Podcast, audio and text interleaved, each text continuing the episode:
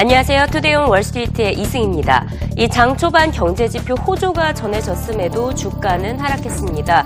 이 서비스 산업이 8년 반 만에 가장 빠른 속도로 확장됐고 제조업 수주도 1.1% 증가한 것으로 나타났습니다. 하지만 이 같은 경제지표 호조는 연준의 금리 인상 시기가 앞당겨질 수 있다는 해석으로 이어져 주가를 끌어내렸고요. 장 후반에 접어들면서 주가 하락세가 더욱더 가파르게 진행이 됐었는데 이 러시아가 우크라이나를 대상으로 다시 확전에 나섰 나섰다는 소식이 전해졌기 때문입니다. 러시아는 우크라이나 국경지대에 배치된 병력을 두 배로 증강하면서 전투 태세로 전환했는데요. 당장 주가는 크게 빠졌지만 이는 단기적인 현상으로 장기적으로는 매수 기회라는 전문가들의 반응이 나왔습니다. I mean, it's absolutely terrifying, and I think it, you know, issues like this, whether it be a geopolitical tension or the issues with Ebola, They definitely cause short term market volatility, but over the long run, typically the, these incidents tend to be good buying opportunities. So, yes, um, you know, we would expect an increase in volatility in the markets, but overall, you know, as long as you're really identifying the specific sectors and stocks that you want to be in for the long run, you should be okay. Yesterday was more of a reflex rebound, and uh, there is tension. You see the, the weakness in the oil stocks come from weakness in oil itself it's taking out some key technical points here, and that's got people upset. And to Tyler's uh, very apt point, we too look for headlines when something happens like that.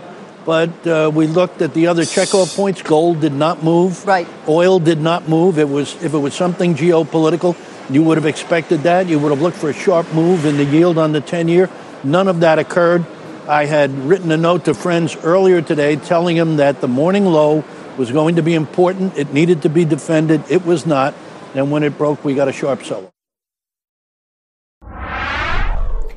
이번 러시아의 태도는 푸틴의 와일드 카드였다는 분석입니다. 푸틴은 언제든지 러시아 군사를 움직일 수 있음을 보여줌으로써 미국과 유럽의 제재에 맞서겠다는 강한 의지 표현으로 풀이됩니다. 이에 대해서 에너지 시장 전문가는 러시아는 유럽만큼과의 관계는 지속할 것으로 내다봤습니다. 서로 에너지 수요와 공급 과정에서 상부상조하는 사이이기 때문인데요. 푸틴이 유럽을 대상으로는 협상에 나설 것이라는 전망입니다. It's a real codependency what you have between the European Union and, and Russia because Russia needs the hard currency that selling that gas into Europe provides. And so they can't just cut off the supply of gas you know, unilaterally, and you haven't seen any reaction, for example, from Gazprom, which is the primary provider of gas. So I think that Russia knows that this is a partnership of necessity, that he needs Europe, Europe needs him. So I don't think he is going to act irrationally, but I do think that he is going to try and use it as a negotiating tool. What we're also, though, need to think about is the energy picture, because that is where Russia is very important to that region, in that there is a big export of gas from Russia to the rest of the European Union, and we need to think about how that impacts the short term financials. 이처럼 지정학적 리스크가 해결될 조짐을 보이지 않자 미국 정크본드 시장에서는 3주 연속 자금이 이탈하고 있습니다. 총 55억 달러 이상이 빠져나갔는데요. 특히 지난달에는 마이너스 수익률까지 보였습니다. 이에 따라 주요 헤지펀드 업체들은 정크본드에 대해서 숏 포지션을 취하고 있는데요. 시장의 유동성 이탈로 이어져서 주식 투자에 대한 심리감도 불안해지고 있습니다. 대표적으로 댄 롭과 데이비드 아인혼은 증시 버블을 예고하는 등 유명 헤지펀드 매니저들은 정크본드 부분과 함께 주식시장이 하락할 것으로 전망했습니다.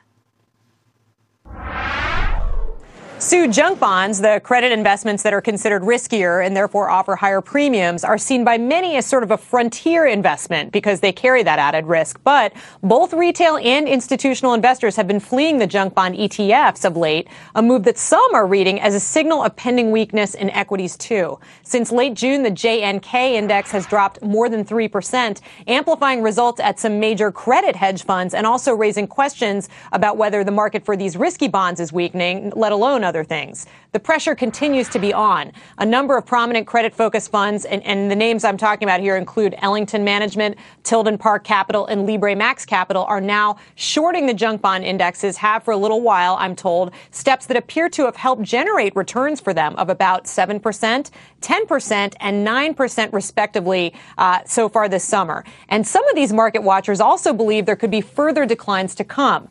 Granted, the funds I just mentioned are shorting junk not so much as an outright bet, but to hedge other long positions they hold in the bond market. Even so, they and others of their ilk are skeptical of the stock market too, thinking we could be in the middle of a substantial leg down or close to seeing one before the end of the year, even if it doesn't materialize right away. Managers like Dan Loeb and David Einhorn used the word bubble to describe certain stock market sectors earlier this year. Elliott Management has called the stock market frothy, and even the likes of Steve Cohen, whose hedge fund is now a family office called Point 72, Sue, has spent much of this year predicting a big leg down late this summer, which would be uh, right around now. 국제유가는 가격이 계속해서 떨어지고 있습니다. WTI 가격이 종가 기준으로 지난 2월 이후 최저치인데요. 어, 이렇게 유가와 관련된 지역에서만큼은 지정학적 리스크가 조금씩 해결되고 있기 때문입니다. 이집트에서 이스라엘과 하마스의 장기적 휴전 협상이 진행되고 있고 이스라엘은 가자 지구에 투입한 지상군을 전원 철수하기도 했죠. 이에 따라서 휘발유 가격 역시 6개월 만에 최저치까지 떨어졌습니다. 하지만 한 가지 문제가 생겼습니다. 최근 아프리카 지역을 중심으로 에볼라 바이러스가 확산됐죠. 이에 따라서 유가가 또다시 상승할 수 있다는 전망이 나오고 있습니다. 아프리카 내 원유 생산국이 많기 때문인데 특히 이번에 새롭게 바이러스가 퍼진 지역이 나이지리아입니다. 나이지리아는 하루 250만 배럴을 생산하는 아프리카 최대 원유 생산국인데요. 이에 따라 휘발유 가격 하락세는 잠시 주춤할 것이라는 전망입니다. And the, the, math is pretty straightforward. We use about 130 billion gallons of gasoline per year in this country. That's 400 per person. An 11% uh, reduction in price saves each person about 200 bucks over the course of a year. Now, I understand that this is a fairly short-term glitch, and those numbers were if it stretches out for a whole year. But we can, you know, do the thumbnail math on that and say that yeah, it's a pretty good stimulative thing, and I think people will have money. Not great, Jeff, though, if you are long when it comes to gasoline or uh, or uh, crude futures. How low could we go, particularly on gasoline here? Every week we continue to see fairly weak demand as people trade up to more efficient cars. Well, right, Bertha. We're seeing RBOB gasoline futures just dive down on the chart, kind of like when Yurio dives into his swimming pool after he's trying to recover a lost pinky ring after his relatives come over. But honestly, look at 266, Bertha. That's the February 3rd low. There should be support at 266. 미국의 신용 등급이 강등된 지 벌써 3년이 지났습니다. 신평사 S&P가 지난 2011년 8월 정치적 불합 불협화음을 이유로 triple A 등급을 더블 A 플러스로 강등시킨 바 있죠. CNBC는 강등 이후에 미국의 경제가 어떻게 나아졌는지 분석을 해봤습니다. 일단 10년물 국채금리 흐름부터 살펴보면요. 2011년 8월 5일 강등 직후입니다. 그때 당시에 10년물 국채금리 2.56%였고요. 1년이 지난 후 1.57, 2년이 지나서 2.64, 그리고 현재 2.51%를 기록하고 있습니다. 결과적으로 3년 전과 비교를 했을 때는 큰 차이 전혀 없죠.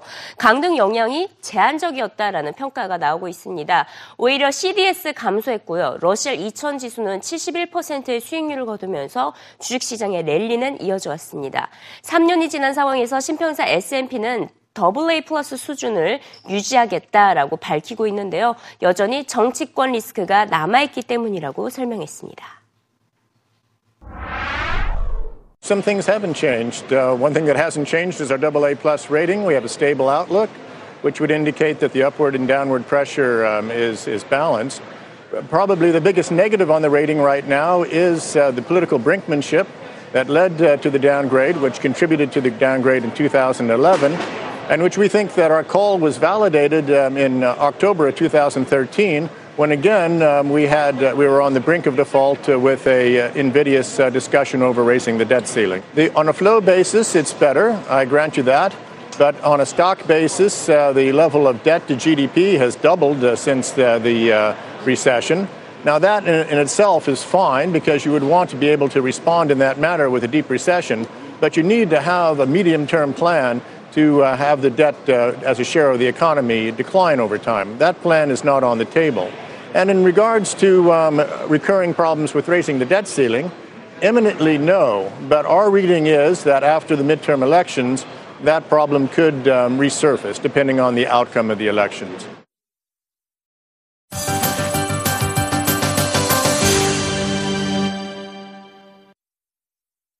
현재 이 시각 CNBC 헤드라인을 살펴보도록 하겠습니다. 네, 러시아가 우크라이나 지역에 계속해서 이렇게 공격적인 태도를 갖추고 있는 가운데 러시아 깽이 지금 12억 개의 인터넷 정보를 훔친, 훔쳤다라는 조사 결과가 지금 속보로 전해지고 있는데요. 어, 러시아의 정보단이 12억 개의 인터넷 정보, 아이디와 비밀번호를 훔친 것으로 드러났고 5억 건 이상의 이메일 주소까지 확보하고 있다고 알려지고 있습니다. CNBC는 이제는 사이버 전쟁으로까지 러시아가 확산을 시키고 있는 이 같은 무서운 조짐이 보이고 있다고 경고성 메시지를 전하고 있습니다. 자, 이번에 기업 이슈로 넘어가 보도록 하겠습니다. 의외의 소식이 전해지고 있는데요. 아, 머독이 계속해서 이 타이머너 인수를 고집할 것으로 예상을 했으나 이 예상을 뒤엎고 결국에는 타이머너에 제시했던 인수안을 철회했습니다. 루퍼트 머독은 타이머너에 대한 800억 달러 규모의 인수 제안은 전략적으로 매력적이었다라고 표현을 했습니다. 하지만 타임워너가 이를 거부했기 때문에 철회한다라고 입장을 밝혔고요. 어, 이에 더해서 폭스 주주들을 위해서도 철회할 수밖에 없었다. 이 같은 선택을 할 수밖에 없었다라고 어, 입장을 밝혔습니다. 철회 소식이 전해지자 타임워너의 주가 12% 넘게 상승을 했지만 아, 지금 폭스의 주가는 아, 타이원의 주가 12% 넘게 폭락을 했지만 폭스의 주가는 8% 넘게 급등을 하고 있습니다. 대규모 미디어 그룹 탄생에 대한 시장의 기대감이 물거품으로 돌아갔다라는 소식이었습니다. 네, 최근 미국 증시는 조금씩 하락을 하고 있는 가운데 상하이 증시 랠리만큼은 이어지고 있습니다. 이렇게 상하이 증시 랠리가 7개월, 8개월 연속 이어지고 있는 가운데 이제 애널리스트들은 매도를 외치고 있습니다. 중국 우량주들의 이 주가가 오를 만큼 올랐다라고 평가를 한 것인데요. 특히 중국 기업들이 떠안고 있는 부채 규모나 최근에 중국 기업들이 런던과 뉴욕 증시에 상장을 했던 계획을 철회하고 있는 것을 보면 적극적인 매수 타이밍으로 노리기에는 다소 위험해 보인다고 진단을 하고 있습니다. 자, 오늘은 삼성과 애플과 관련된 소식이 많이 전해지고 있는데요. 일단 애플 소식부터 짚어보면요. 애플의 앱스토어 매출 지난달 최고치를 기록했다라는 소식이 전해지고 있고요. 이에 더해서 오는 9월 9일에 아이폰 6에 관한 미디어 이벤트를 열 예정이다라면서 애플을 둘러싼 호재 그리고 기대감이 이어지고 있습니다. 자, 이런 가운데 글로벌 스마트폰 휴대전화 시장, 이 시장에서 삼성전자의 위상은 흔들리고 있다라는 소식도 어, 뒤이어서 전해지고 있는 있는데요. 삼성전자는 중국과 인도에서 현재 업체에게 1위 자리를 모두 내준 것으로 알려지고 있고요. 특히 지금 헤드라인을 보시다시피 중국의 애플이라고 하면 샤오미죠. 이 샤오미에게 시장 점유율 1위 자리를 내줬습니다. 샤오미가 14%로 시장 점유율 1위를 탈환했고 어, 삼성전자는 12%에 머물렀습니다. 그래서 2위로 밀려난 것을 알 수가 있고요. 이 저가 경쟁에서 삼성전자가 밀리고 있다는 평가입니다. 이 중국 외 시장에서도 삼성전자가 샤오미와의 경쟁에서 밀릴 가능성이 높아 보인다는 부정적인 전망이 나오고 있고요. 그렇다면 CNBC가 직접 분석을 해봤습니다. 삼성전자가 스마트폰 시장의 전략에서 무엇을 잘못을 하고 있었을까? 바로 고객의 targeting 전략이 실패였다라고 분석을 했습니다. 애플의 경우에는 고가만 노렸고요. 샤오미의 경우에는 저가만 노렸습니다. 하지만 삼성전자는 고가, 저가, 중저가 모두 노렸기 때문에 결국 모든 고객을 한꺼번에 잃게 된 셈이라고 애널리스트들은 분석을 하고 있고요. CNBC는 삼성이 아니라 삼스덩이라고 표현했습니다. 크게 쏘였다, 즉 크게 타격을 받았다라고 표현을 하면서 삼성전자에 대한 부정적인 소식이 이어지고 있고요. 이에 더해서 IT 전문 매체인 디지타임스는 삼성전자의 올해 태블릿 PC 출하량 역시 목표치를 충족시키지 못할 것이라는 보고서를 내놓았습니다. 목표치가 6천만 대인데요. 지금까지 2천만 대 판매에 그쳤고요. 애플 3천만 대 판매보다도 뒤처지고 있습니다. 결국 태블릿 PC의 종말이 올 것이라는 전망으로 이어지고 있습니다. The bigger question I think that we should all be asking is what is the long-term prognosis? For tablets because as I look at the form and factor of iPhones and Samsung Note 3s grow their surface, perhaps a tablet just becomes an iPhone that you can't make any phone calls on and therefore just becomes extinct. I don't have any applications on my tablet that I can't use on my iPhone, and vice versa in the Android environment too. I, am concerned because for both companies, including Apple, that was a pretty lackluster performance on tablets on the last quarter, and it's their second biggest product. So I need to know what the long term destiny is before I can get excited about either platform. I think tablets in the long run are going to be verticals for enterprise, not for consumers. I think they could become a very small business in terms of consumer electronics.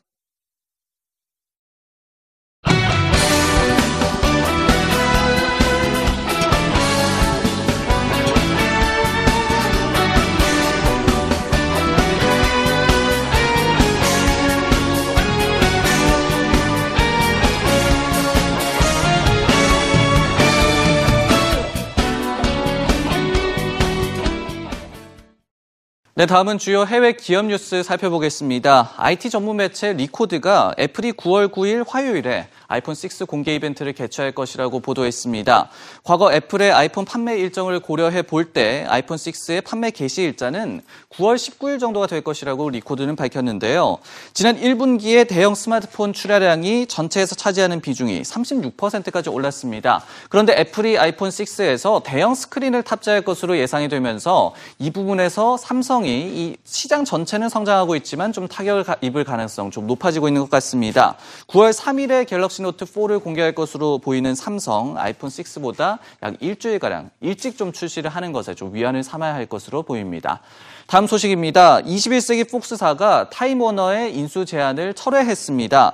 폭스사의 루퍼트 머독 회장 겸 CEO는 성명을 통해 여전히 타임워너를 인수하는 것 가치가 있다고 생각하지만 타임워너사가 복합적인 요인에 의해서 자신들의 제안을 거절했다는 게 결국은 제안을 철회하게 된 배경이라고 밝혔습니다. 소식이 전해진 직후에 폭스사의 주가는 8% 정도 급등했고요. 이 타임워너사의 주가는 오히려 12% 정도 급락했습니다. 장 마감 이후에 실적을 발표한 다른 기업들의 결과도 한번 보겠습니다. 먼저 월트 디즈니는요. 주당 순익 1.28달러에 매출 124억 7천만 달러를 기록해서 시장 예상치였던 1.17달러와 121억 6천만 달러를 웃돌았습니다. 그러면서 시간에 걸려서 주가가 소폭 상승하고 있는데요. 반면에 태양광주 퍼스트 솔라는 주당 순익이 4센트, 매출이 5억 4천4백만 달러에 그쳐서 예상치였던 29센트와 8억 7백만 달러를 큰 폭으로 밑돌았습니다. 그러면서 주가가 시간 외 거래에서 5% 내외로 급락하고 있습니다. 마지막 소식입니다. BMW는 실적이 좋았습니다. 바로 아시아 시장에서의 선전에 힘입어서 예상치를 뛰어넘는 결과를 발표했는데요. BMW는 2분기 세후 순이익이 전년 대비 27% 급증한 17억 1,7천만 유로로 나타났고 매출 역시 1.8%나 늘어났습니다.